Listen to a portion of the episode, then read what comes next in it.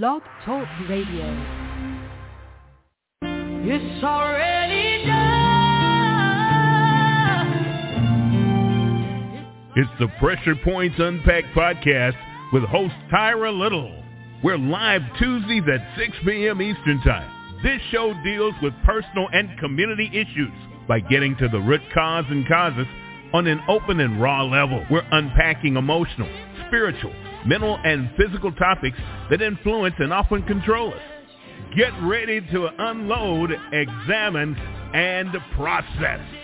Let's get unpacked on Never Handed So Good Sports Media Network, Tuesdays at six p.m. Eastern Time. Hello, and welcome to Pressure Points Unpacked, where we are transforming Tuesdays spiritually, mentally, emotionally, and physically. I'm your host, Tyra Little, and today we have Representative Christopher Hart with us. Helping me unpack today, I have Pastor Anthony McCallum of Bethlehem Baptist Church, College Place in Columbia, South Carolina, and Taurus Sanders, licensed professional counselor and licensed addiction counselor. So let's get unpacked. So you guys, today, as I told you, we have Representative Christopher Hart with us. Um, Representative Hart is a veteran of the military. He served in Operation Desert Storm. And I'm going to bring Chris in right now so that he can introduce himself a little more. So, Chris, I just want to thank you for being with us. Welcome to the show.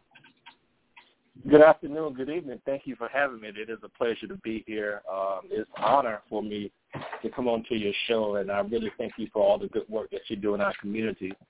And, um, yeah, I, I served in uh, Saudi Arabia at the tender young age of eighteen years old back in nineteen ninety-one. And uh, it was an honor for me to serve our country. And after uh, I came back from Saudi Arabia, I started cutting hair at Tolliver's Main Event right here in Columbia on North Main Street. And I started going to class at Midlands Tech. And um, from Midlands Tech, I transferred to Howard University. Uh, the most prestigious historical black college university in the country. And uh, from there, I, I came back home to South Carolina and went to law school at uh, University of South Carolina.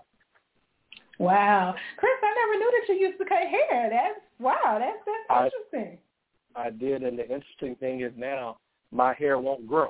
So it, it has stopped growing, so I don't get to cut it too much anymore. But yeah, I did. You know, I, I, I was blessed to Tolliver, who is who is very instrumental and been instrumental in our community for over fifty years. He gave me the honor uh, to to cut hair, and the interesting at, at that barbershop, you know, I, I met Congressman Clyburn, uh, I met uh, Mister J T McLawhorn, I met Pastor Charles Jackson, and many other community leaders uh, who came through that barbershop, and many of who still come through that barbershop. So while I was there cutting hair and going to, at school at Midlands Tech, I was able to touch and reach and get into contact with so many of our community leaders who are still community leaders today. Wow. Wow. So I know that that had a huge impact on you. Um, I mean, because you just named off some some really good, phenomenal community leaders. I mean, I, I can only imagine the pouring into that you got, you know, just being able to engage them in conversation um, and, and still yet at a young, at a young age. Um, I know that had to be really impactful on your life and your career in becoming a representative. It did. And, you know, the interesting thing is, I, I you know, I was nineteen years old. I don't think I understood that impact that it had on me until I got much older and more mature. And when I look back and I reflect upon it, now I can see the impact that it had upon me. But actually experiencing it at the moment, I didn't understand what right. was going on and, and, and how it took place in my life. Wow. And you know what, what you just said is really key, because that happens, it's, it's resounding. You know, you don't realize a lot of times the value. Um, and, and I guess you couldn't at that age. There, there's no way that you could really realize um, the surrounding circle of wisdom that you had around you. You know what I'm saying? It's, and it's not until we have those moments when we look back or when different things happen in our life and you can be like, wow, you know, this is because of this person or that person, or you think back about, you know, you reflect back about the conversations that you had in the barbershop, you know? So yeah, um, and, that's, and, that's really and, awesome. You know, the barbershop and the, and the beauty salon, those are key components in our community. Um, that that's, you know, right below the church, that is that is the next place uh, where, where folks congregate uh, to get active in the community. The black church has always been number one, the number one right. place to galvanize our community. But the barbershop and the beauty, uh, beauty shop is right behind that. Right. Those those are those key grassroots places, you know? Definitely. Definitely. Um, well, Chris, you know, as I invited you on, and you know we're, we're going to talk legislation today. Um, you know, I think a lot of times in our community, and this is just my viewpoint, and, you know, Taurus, you're welcome to expound on it, put your input in it. I think a lot of times um, we're not as informed as to, and then not just in our community, you know, sometimes people don't really realize, you know, after we vote you in, you know, do we have an obligation to you after that, you know? Um, exactly the different roles that the community can take. And so, you know, one of my questions to you is going to be, as a community, after we vote you in, you know, do we have a role in lawmaking? Absolutely. Uh, I, I think we all have a, we, I, let me clear, I think we have an obligation uh, as mm. a community, and, and especially as the black community, we have an obligation.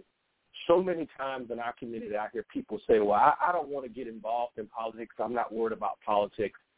And I say to them, I don't understand it, because politics is worried about you.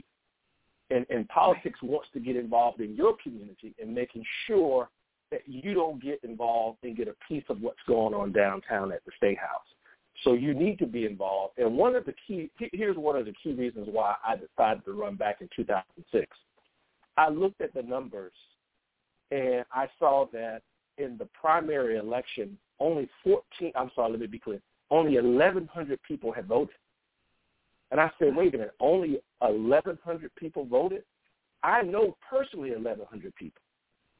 And I said, we have to get more involved. Now, those numbers have increased over the years, but that was one of the reasons why I decided to run. I said, something is going on where we need to get more people galvanized, more people energized, and more people interested in the political process. So to answer your question, once you go to the voting booth, once you mm-hmm. elect your representative, your councilperson, your elected official, you don't think you have an obligation to be involved. And I say that because there are people down at the State House, there are people at the county council, there are people at the city council who are involved, and those people want a seat at the table. And the thing about it is they will not accept no. They will not accept no for an answer. All too often, I don't see us down at the State House, at the county council, at the city council level, when those politics, most politics are local. And most mm-hmm. decisions that affect your life and affect your children are made on the local level. So it is very important for us to stay involved even after Election Day, after we vote our representatives in. Mm-hmm. Yeah, you um, definitely said um, definitely said a mouthful there, um, because more is needed, more is required. Now, you said something that I found kind of interesting um, about how to get more voters, you know, involved, more people, because you were saying it was only eleven hundred people. And so what did you do to try to increase that, that voter awareness, the need to vote? Right. So what I did is, and I took a different approach uh, as to doing voter registration. Mm-hmm. So voter registration, is, let me be clear, voter registration is extremely important, and we should continue to do it. Right. But I took a different viewpoint of not voter registration, but voter turnout. Because when I looked at the numbers, the registered, the number of registered voters were there to win the election. The number of, vote of registered voters to win any election is there. The key is the turnout. You have to turn out on election day. So what I did right. for, for District seventy-three, I looked at the numbers, and I said, well, there are enough people who are currently registered to vote to win this election. So I didn't register any new voters. I went to I went to the numbers and I looked at the numbers and I looked at the folks who did not vote in the election prior or who hadn't voted for years. And I went to those folks and I encouraged them, and we had uh, fish fries and we had cookouts and we had community rallies to get them involved. And they got involved and they stayed involved. And that was a different approach that I took. Okay, that's that's really good. That's really good. Um, you know, and when we look at the current things that's going on now, you know, with the voter suppression, um, you know, what do you think that we can do as a community to make sure that we keep people motivated, that they understand that, hey, you know, regardless of the things that's coming, what, you know, what can we do to still reinforce? Because you got our younger generation, some of them sometimes feel like where their vote doesn't matter. What, how, you know, how do you think, what can we do to really, to help deal with that? I, I think the continued outreach, um, just day-to-day outreach, which can be, it can be um, tiresome sometimes. You can feel overwhelmed, like you're not uh, accomplishing anything, but it's important. Uh, it's it's a gradual, it's a slow process, but that day-to-day outreach uh, in our churches, in our barbershops, in our beauty salons, even now with social media, uh, all mm-hmm. the stuff on social media that we can do in a positive reform to get folks out. And people say, well, I don't feel like my vote counts. And I say, well, why don't you? You feel like you don't, your vote don't count, but it's a reason why they're trying to keep you from voting. So your vote right. has to count because they don't want you to vote. So it's important, and just the educational piece uh, and, and making people feel process. So a lot of what I do is, uh, it, you know, in our community meetings, I always encourage our community to come down to the State House. And one of the things that I say, this is, one, this is not my seat. This is the people's seat. It doesn't belong to me. It belongs to the community. It belongs to the people who elected me to be in that position, that I, I'm blessed and honored to be in that position. That State House doesn't belong to me. It doesn't belong to the representative. It belongs to the people. That's correct. And I encourage folks all the time, come down there and see what we do, get involved in the process. And that's also one of the ways to keep people engaged, to say, hey, come watch this process, see how it affects, see how it starts from just a thought to the final product and how it affects your life on a daily basis. Yeah, that's, that's, that's good. That's good. Taurus, um, you know, do you have any thoughts on how we can continue to get our younger generation involved in, in voting? Making sure that they're registered, making sure that they understand that um, their opinion, their vote matters, it counts. I think the uh, one of the challenges is people understanding that their issues are important, and unfortunately the the more repetitive and louder voices tends to overcrowd, you know, those that are really um, trying to be active or trying to be heard. And, you know, um, Representative Hart, he's, he's correct. Uh, you know, there's people that are very diligent and vigilant about being active in the political process, you know, engaging their representatives, uh, city council or county council or state representatives. You know, when I first started with law enforcement, I was um, a residential patrol officer, like the real, the real true sense of residence. I lived in the neighborhoods I worked, and I worked very closely with the community leaders, um, you know, like um, Durham Carter, um, the Hildebrands, um, and, and quite a few others. Unfortunately, most of them have passed away now, but they were really activists. Um, They would call up the mayor, whoever they need to call up when there was an issue, or people would call mm-hmm. them to have them call the representative. And it's because their issues were important, and they were not ashamed. They they were not reluctant to, to say, hey, this matters to, to me or to us, and we need you to do something about it. And I think we need to still have that same attitude today, that your issues are important, and the other people are probably having the same concerns or the same interests as well. But if we don't get together and talk about it, we don't know. Um, so I think that's a challenge. Like, people realizing that, hey, you, you have an interest and you need to let it be known. Otherwise, the, the people that are going to be out there, that have been out there, they're just going to get all the attention. Exactly. Exactly. Um, Representative Hart, I want to say, and let me be clear for, for the listeners also, Representative Hart is, is my rep, is my representative. Um, and I can truly to the fact that um, Chris truly cares about his community, the people that he's representing. Um, you know, I've gone to Chris on several different um, issues that I've had. Um, and one of the main concerns, um, we, we have some more things that I've, I've discussed with him as well. But one of the things that I talked to Chris about, Chris, what was that, about two years prior, two years ago? Because I know it was before COVID. COVID kind of held us up from working on this particular bill. That's correct. Yes, it was about two years ago. Right. So, you know, I went to Chris, and I actually mentioned this on a couple of shows back, um, where I went to Chris about there was an issue where the federal represents, um, they recognize veterans whenever they have like um, a disability. They their their recognition, they recognize them differently from how the state does. Um, and I found it really interesting to see that, hey, you know, called them up, told them about it, and, you know, um, got the information from the Department of Revenue um, as to how, you know, what their what their um, regulation was on it. And we're in the process of getting a bill passed with dealing with that.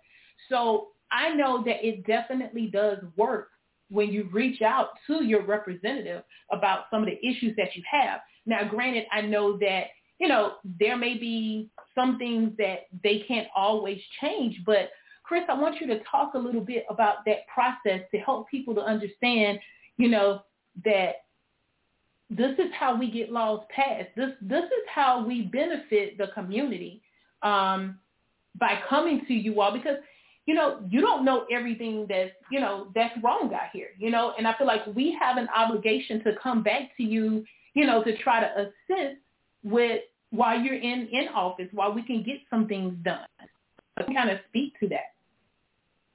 Right. So, and, and I really appreciate, because as a veteran, um, I was, you know, I was not aware of the issue that you brought forth about, you know, the dis, you know, one hundred percent disability for the veterans in our community, and that's a very important issue. And, you know, it starts with it, it starts with a thought, pretty much. Any laws or any legislation, it just starts with a thought process. And I'll start with, if you take, for example, like we just passed open carry, which uh, I, I voted against. Open carry allows anyone with a C W P to openly carry a firearm on their outside, on their waist. Don't just, you don't have to hide it. You just wear it out like you in the Wild Wild West. Exactly. That started from a thought. That started strictly from a thought of people who are strongly uh, in favor of the Second Amendment, which I, I support. You know, firearms and being able to to have your weapons and protect yourself. Uh, but I think there should be some regulation to it. I don't think you should just have unfettered access and un- just being able to do as you want to with the weapon. I think exactly. It takes responsibility, and it takes it takes some control, and it takes some regulation. But that whole process started with a thought.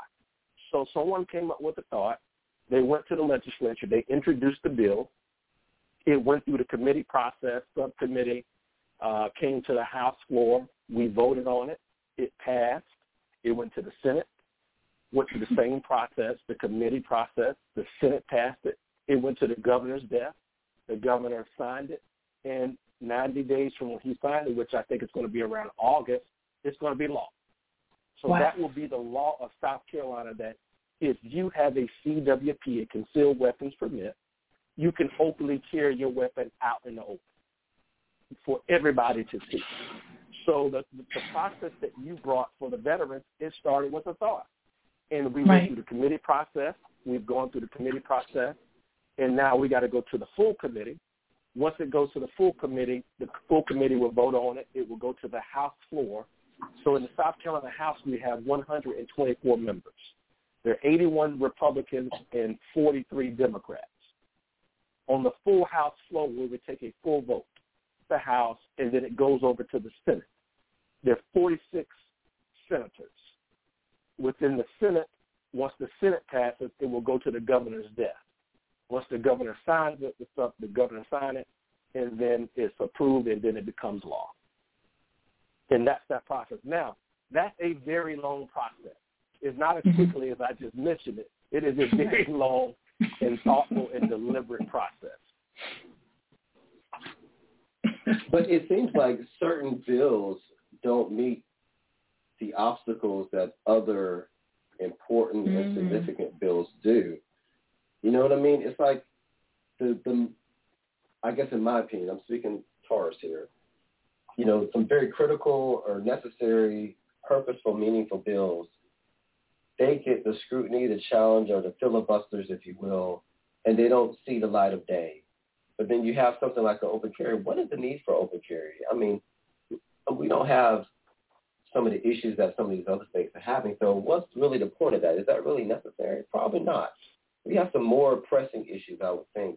I think that's the frustrating thing that people, you know, experience and feel. Like, was that really a priority versus some other things that we really have been neglecting for years? You know what I mean? Exactly. I, I think that's a valid, you know, a valid argument, a valid comment or response.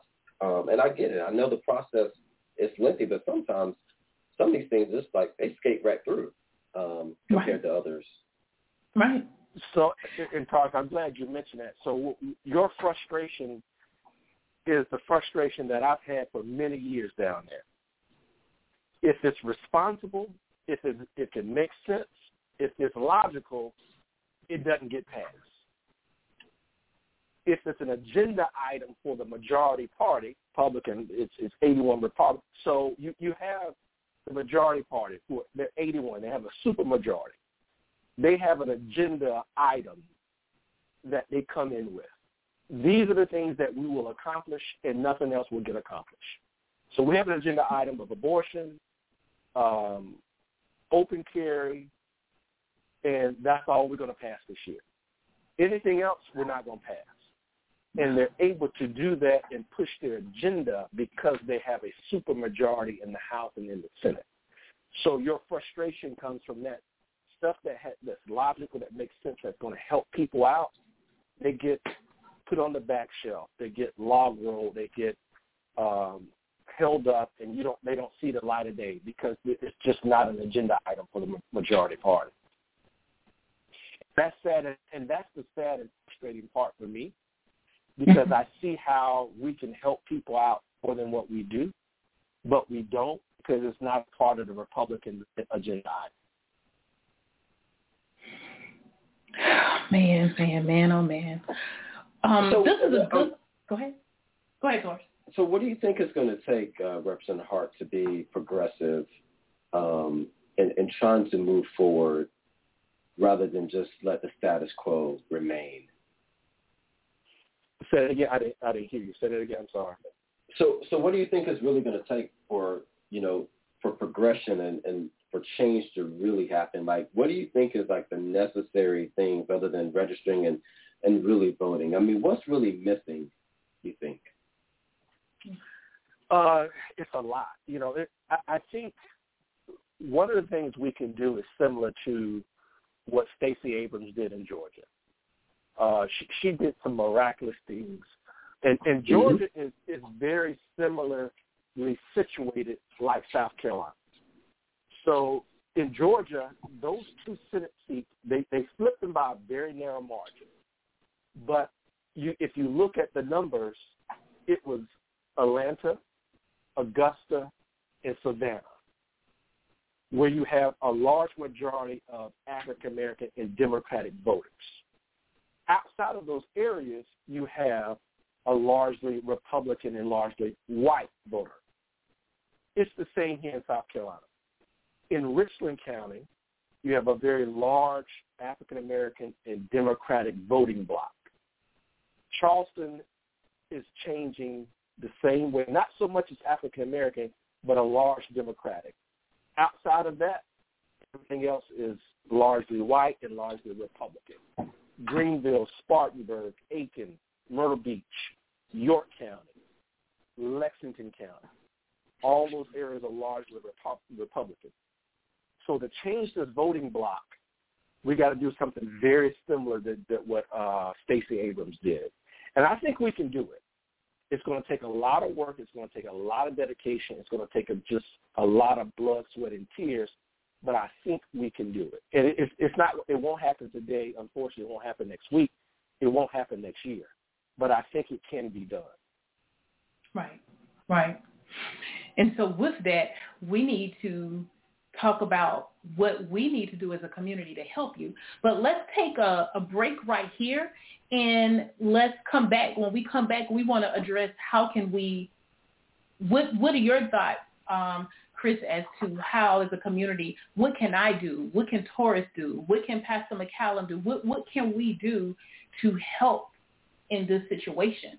Um, You guys, this is Pressure Points Unpacked. I'm your host, Tyra Little. You can call in at nine one four, two oh five, five three six one. Let's take a break.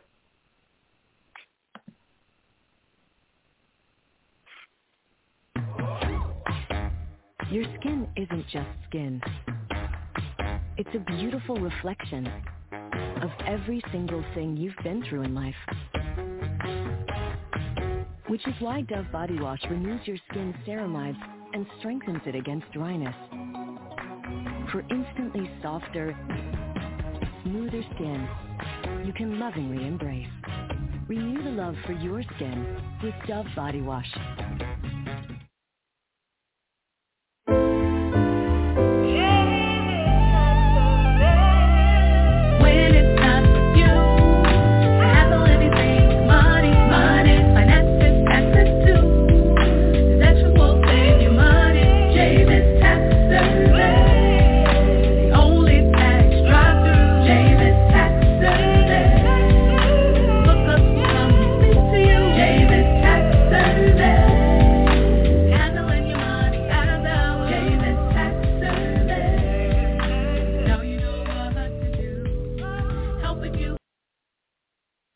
Hello, and welcome back to Pressure Points Unpacked. I'm your host, Tyra Little, and we have with us in the studio Representative Christopher Hart. Representative Hart, welcome back. Thank you. I'm glad to be back, yes. Thank you for having me. Yes, sir. So before the break, um, we were discussing... Um, you were talking about the dynamics of what happened in Georgia and, you know, how they worked on those areas that were highly African-American populated in the Democratic parties. Um, what I want to know from you, you know, you were saying that it's, it's not hard, that we can do the same thing here. However, it's going to take some work. So what type of ideas do you have as far as what, what can we do to help? What can I do? Um, What can Taurus do, Pastor McCallum? What what can we do to help facilitate this process? Well, uh, I, I'm glad you mentioned that. What what you're doing now is part of the process. Mm-hmm. Um, what Pastor McCallum is doing, what Taurus is doing, they're doing it now. We just got to encourage others to do and get involved like you guys are involved. Pastor McCallum has been involved in the community for when I first ran. He embraced me. He helped me out. I'm forever indebted to him. And even just a couple of weeks ago when he had the community event uh, for the barbershop for Tolliver's Main Event, he's all, his church has always been beyond the four corners of the wall of the church. So what he is doing is great in our community. We have to encourage okay. other churches and other folks to do the same thing because he can't do it and his church can't do it all by himself. Exactly. It's a heavy burden. Mm-hmm. Uh, and it's a lot of work to be done.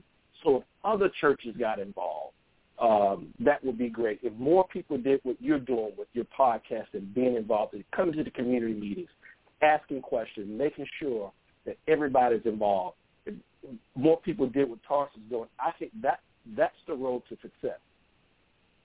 Right, right. And definitely um, I can say this for you. Um, you do show up at community meetings. Um, you know, you, you do. And I definitely appreciate that because that says a lot because, you know, sometimes you have representatives that you vote in and you don't see them at these meetings. You know, um, even if you're running, you know, running in late because you have not just my community meetings, but you have all of the others and you have a lot of places to hit. So I appreciate the fact that you're not a politician that just, you know, okay, I got these votes and I'm not coming and I'm, I'm not showing up for the people.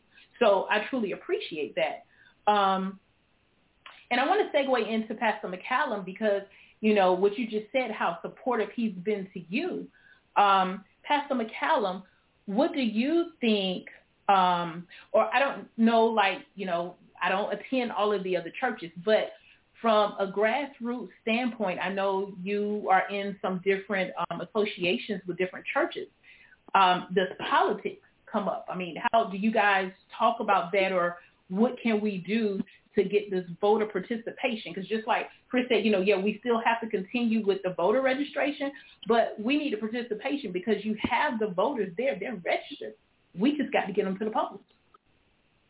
Right, right. Uh, first of all, it's an honor to be on the platform with you, Miz Tyra, along with my good friend, Mister Sanders, uh, as well as uh, our very fine representative, Mister Hart. And let me say a quick shout-out for, I call it the bishop, a bishop for us, uh, who is no no no uh, tag against her. She is some kind of awesome woman, uh, and thank her for just sharing her, her story as well. As it relates to, I think uh, Representative Hart's right on the money. As it relates to, I think as it relates to faith community, I think we I think we should be doing a little bit better uh, in, our, in our communities as it relates to be more engaging with uh, those who. Um, we have as our elected officials, and I think we need to be more engaging with them and have them to quite necessarily try to invite them. But I think, tragically, I think sometimes many, many clergies have the mindset, um, you know, hey, um, you know, I, I don't I don't want to get too much tied up in it because, you know, about uh, church or religion and, and politics, you know, it was politics tangled up in that caused Christ to be killed and all that. And a lot of it has to be many of them have taken that out of context. Uh, I do believe, honestly, I do believe that uh, religion and the political side of things can sort of go hand in hand. Uh, because I think we should we should be encouraging to put persons who have moral, have a, a good moral compass uh, in the office, who are running for office and who, who want to seek that office or that seat. Uh, because you have persons who don't have any kind of moral conviction, you, you know, then... Uh, you know, I, I think it's just a tragic when the church not engaged with those who are certainly, you know, seeking office to, to, to support a better community. And who were better uh, than the church to kind of gauge them and, and quite naturally question them on behalf of a group of people or congregants or, or the community. And so that means Absolutely. That I think many clergy, clergy they do a little bit better job of certainly trying to engage uh, these persons who are running for office, like those who, who are running for office in our, in our area, district, and so forth. I want to make sure I know who they are. I want to know who they are. If you're running for something, I'm not going to certainly try to in, endorse you in any kind of way if I don't really don't get a chance to know you. Um, right. Because I, I think I have I think I have a responsibility and accountability to, to the people that God entrusts me with, but uh, a moral responsibility. Mm-hmm. So if I'm going to openly say, you know, I really like such and such and such, I'm not going to certainly just go out and vote for them, but I can say I do certainly feel comfortable with A, B, or C. Then I want the congregation to know that, hey, you can trust me enough that I've I've done due diligence uh, by, you know, certainly engaging these individuals, and mm-hmm. and that's very, very important. So I think. But you know what, the more Pastor we McCallum? Get community involved.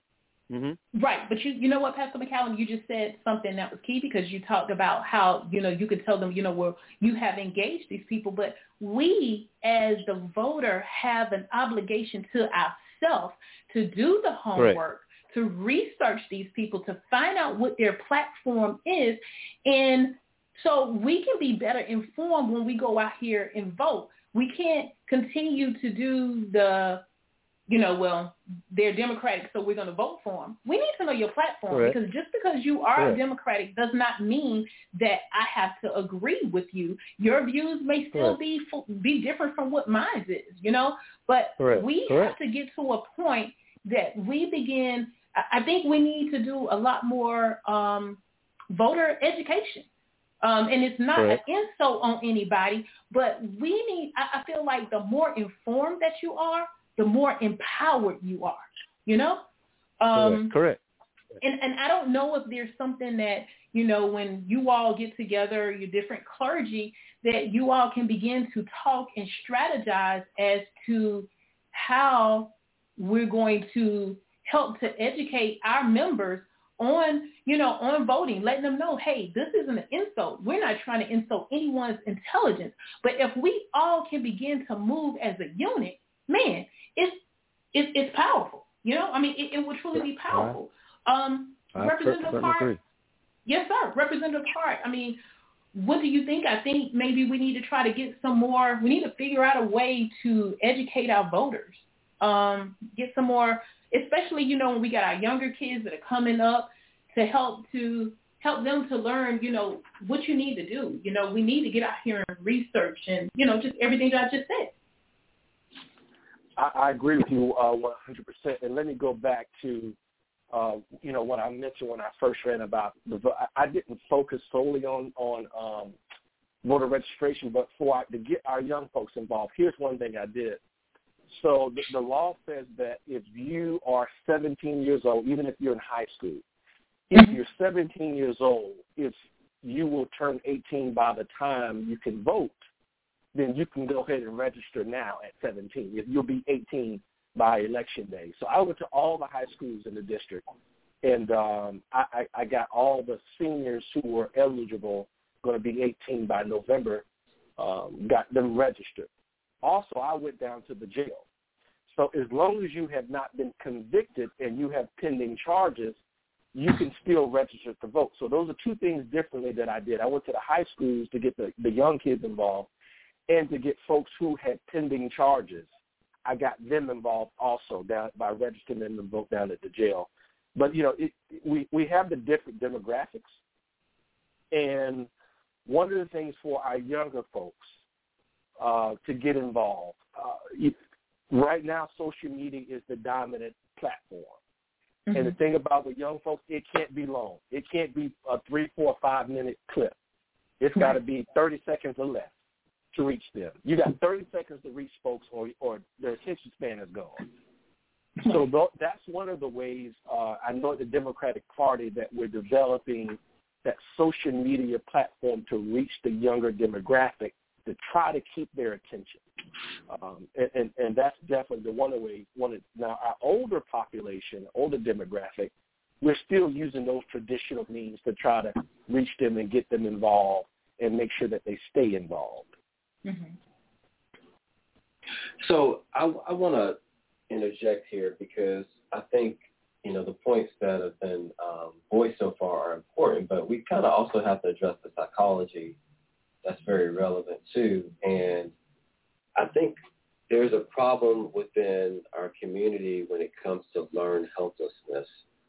Um, Representative Hart, when you talked about, you know, the Republican numbers and, you know, it seems like they they have the supermajority, you know, there's someone that would say, well, my vote really wouldn't matter, so why should I, you know, participate?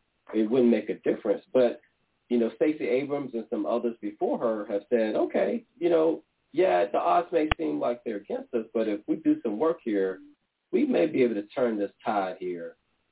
And I think it's, you know, I think it's pretty um, clear that some people from another party is going to cross over it, unless you like the straight ticket, you know. But there are people that cross over parties depending on the issue of the, the candidate.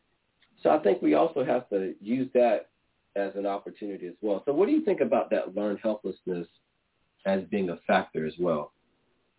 Right. You, you, you raised an excellent point. And a lot of people have that mentality of, you know, well, you know, they have a supermajority. Why should I vote? And here's what I say to that. Here's why I think they have to stay engaged and they have to vote. All the stuff that they passed, you had representatives like me that stopped a whole bunch of other stuff that didn't pass. So it's important to have your representative to come and vote and have your representative present to keep some of the, because if we were not there, if the Democrats were not there, if I was not there to stop so much stuff, it would be a ton of stuff that come out, and you'd be like, what in the world is going on down there? So it's also important for us to also stop some of the bad legislation that they're trying to get through, even like even with the transgender stuff. They tried so hard. And for some reason, they just find certain groups to pick on and put their foot on their necks, and we have to stop that stuff. So we were very instrumental in stopping them from just passing legislation to just do awful stuff to the transgender community, which was just awful. So part of it is keeping a lot of the bad stuff from happening. And this is another kind of a controversial subject right now, and I know it's still kind of being debate, uh, debated in several states, and I know I've heard um, Governor McMaster mention um, opposition to critical race theory. Can you tell us where we're at with that in South Carolina currently? Uh, where we are is, is, is that you have a large Republican majority. Anything dealing with race, they don't want to discuss. And the more they don't want to discuss it, the more I'm going to discuss it. And right. so you you, you have um, we, we have out of our um, our statewide uh, representatives, including the superintendent of education, they're all Republicans. They all have said, even, I mean, all of them have said, we're not going to discuss critical race. And critical race theory is not, it's nothing new. It has right. been out for years, for decades. It's, it's not anything new, and a lot of folks don't understand, and a lot of folks don't read. So we hear these buzzwords. You hear people come out, whoa, well, what's critical race theory? Well, I don't want you teaching my child about race. Well, we've been learning about race all our lives in school. We have been learning the full story. We had been learning the truth. We've only been learning what you wanted us to know. Right. Now there's a movement. Now there's momentum to say, hey, let's tell the truth about what really is going on and what happened in this country and how this country was formed. And let's tell the truth about how black people have really been treated. See, if you look at police police brutality, and I fully mm-hmm. support law enforcement, we have been complaining about police brutality in the black community since the forties, the fifties, and the sixties. Mm-hmm. Only now because of social media, right. now the majority of the country said, oh, we, you know what? We didn't know that was going on. Really? It's been happening for decades in our community, right. and we've been telling you. But they've said for long, for years, oh, you're just complaining. Oh, you're just resisting arrest. Oh, you're just not complying with the police officer. And again, I fully support law enforcement. We need them. Mm-hmm. They have a hard job. They have a difficult job. They do a great job. But there are also times when there's brutality and over-police in our community. So um, I tie all that into the critical race theory. That's part of it, telling the truth about how we're treated in the community by law enforcement. Mm-hmm. And in South Carolina, there is no appetite for the majority of the majority party to teach it, including our superintendent of education. Whew. Um, I'm trying to think of how to respond back without coming off angry, because again, you know, just as you said, you know, Um, we do need the police officers, um, you know, but sometimes we do have the issues to where every police officer really doesn't have a heart for the community. You know, sometimes they're, they're, they're placed in different um, precincts that they're really not happy with, you know, so everyone doesn't have the heart, and that's the unfortunate thing, you know, and it's so when we do deal with these issues, you know, Uh, a safe place, and, and Taurus can actually speak to this, a safe place has to be created to where the officers that do see the wrong and they report the wrong don't feel like they're going to lose their job or that they're going to be ostracized because they're standing up for the right. Because, you know, forget all of this divide of the blue line and the this. And again, I'm retired military police, you know. Um, There are no blue people. We don't have blue people. So we need to stop that because that continues to further divide. But I don't know if there's some type of, if there's something else, you know, I know we have, you know, like your whistle, whistleblower stuff, but we need to make sure um, or provide a way that we can ensure that when police do speak up against their coworkers, that they won't be mistreated or mishandled. And so, Taurus, do you, I mean, by being, you know, in law enforcement for the years that you were, um, do you think that, or can you think of some type of law or something that we can do that maybe we can begin to work on to where now, you know, other officers that they know that, hey, we, we, we can support you when you come forth and state what has happened and you will not be ostracized. You will not be penalized. So I'm going to respond to that, but I'm going to say this. I think mm-hmm. one of the, the biggest uh, advances that has happened, um, I started as a police officer in nineteen ninety-nine. This was before cameras. Um, most of the police cars in the city of Columbia didn't have in-car cameras. Only the traffic officers did. So it was kind of the trust and honor system. Trust you enough to carry this gun and wear this badge, you're going to do the right thing. I think since we moved into the the cameras that officers wear, um, that has really helped. Um, there was a saying, you know, the uh, video keeps everybody honest. You know, you can tell the story, but the video will tell it best. And I think that's one of the biggest tools that kind of takes out the human element. Like, I don't need your explanation. Just let me watch the video. Let me hear the audio, and let the, you know, let the conclusion come from there. I think that's the biggest thing, because when you try to place responsibility in people, then you're expecting them to have the same morals, values, and beliefs, and we know that's just not consistent, and we can't generalize that. Right. There have been several times where I've asked officers that I supervise, I would ask them, like, you know, why did you get into law enforcement? There's been times where I told a few officers, I don't think this is for you, you know, and they got offended by that. But I, but that was just my opinion, because, you know, I just didn't see that they were, their heart was in it, like you said. Mm-hmm. But so, you know, that's not common. Like, I was just a different kind of supervisor. Exactly. Um, I was just gonna, if I was thinking it, I was going to say it. And I, I, I think, you know, we have to do that, and we have to kind of police. The police have to police themselves as best they can. But in the meantime, we just use the, the body cams.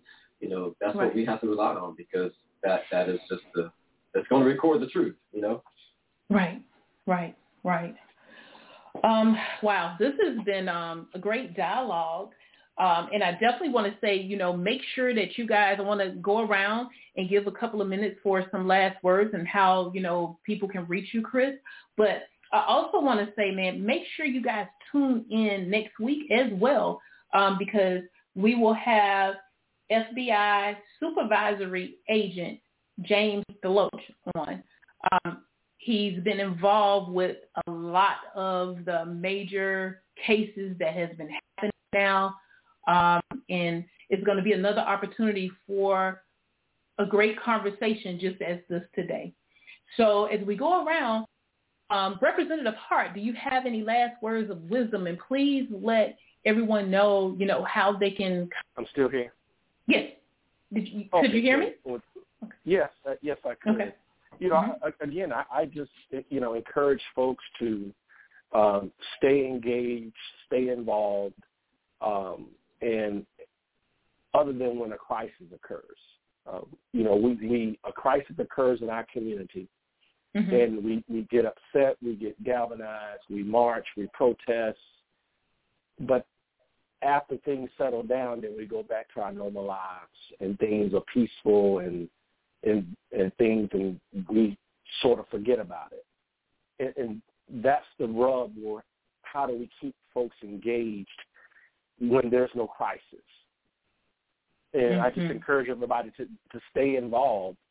And get involved with your government, you know, get involved with the school board, get involved with the city council, get involved with your county council, get involved at the state house. You know, we're, we're at the state house Tuesday, Wednesdays, and Thursdays. On Tuesdays, we're there from twelve, starting at twelve, and Wednesdays and Thursdays we start at ten. Come to the hearings, come to the uh, the meetings, and see how things work.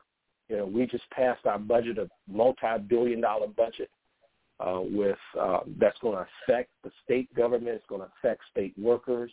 It's going to affect Medicaid. It's going to affect health insurance. All those things are important to everyday South Carolinians. Um, so I encourage everyone to stay involved and uh, become more involved by coming down to visit your government buildings. Oh, and let's not leave out stop dodging jury duty. Um, you know, I, it, it's, I'm glad you mentioned that. I, I'm very glad you mentioned that because as an attorney, um, you know, I, I, this is my twenty-first year. I can't believe it's been twenty-one years. Wow, Chris. Of, of, of twenty-one years of practicing law. So, and what hap- no matter what courtroom you go into, I can go in the courtroom in Forest Acres, and all the people who are charged with the crime look like mm. you and me. Any courtroom U S A, any town U S A, it's going to be a majority African Americans in the courtroom. So a lot of times, um, fortunately, we show up for jury duty and we try to get out of jury duty. Mm-hmm. And I like to encourage, that's one of the things that I also encourage folks to do, to don't skip out on jury duty because right. you never know the case that you may be picked as a juror to decide. You may mm-hmm. get picked as a juror to decide a, a case like, um, you know, even with Walter Scott, even with George Floyd. You may be a juror, and your voice is extremely important. Your experience, your life experience, all of that comes into play.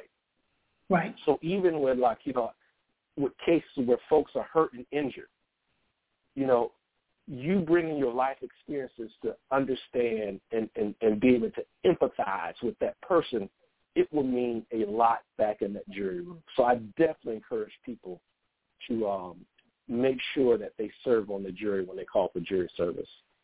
Right, right, right. Um, Taurus, any last-minute words of wisdom?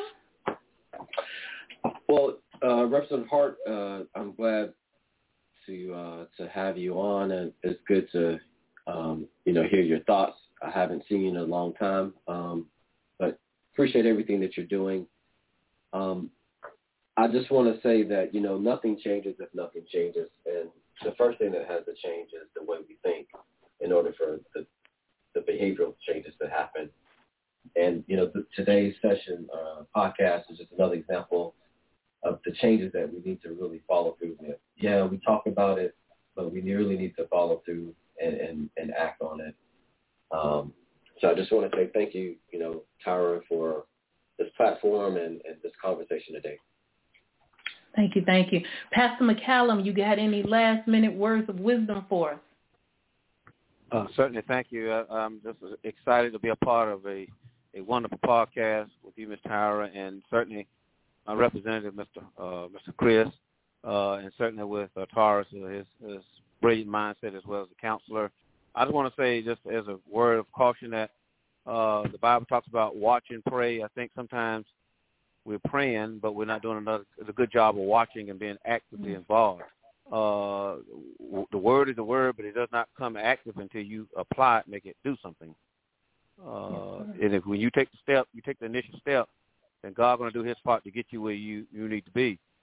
And so um, I just encourage people to stay in the word, use the word of God for what it's called to do, but also you got to apply it. You got to, you got to put something, you got to put it in action. You got to make it do something, and you got to hold people accountable, those that you feel that, that represents you. Uh, doesn't matter what party, but if they up serving uh, our, our certain our city and our state, and we should be able to try to hold them accountable, um, right. based upon by the Word of God, what the Word of God calls us to do. Uh, we are our brother's keepers, and we are responsible for what, what we do towards each other. It has nothing to do with color or gender. Um, We all should treat everybody, and everybody should be treated fairly. So uh, I just thank you for allowing me to be a part of something that I think is very, very important.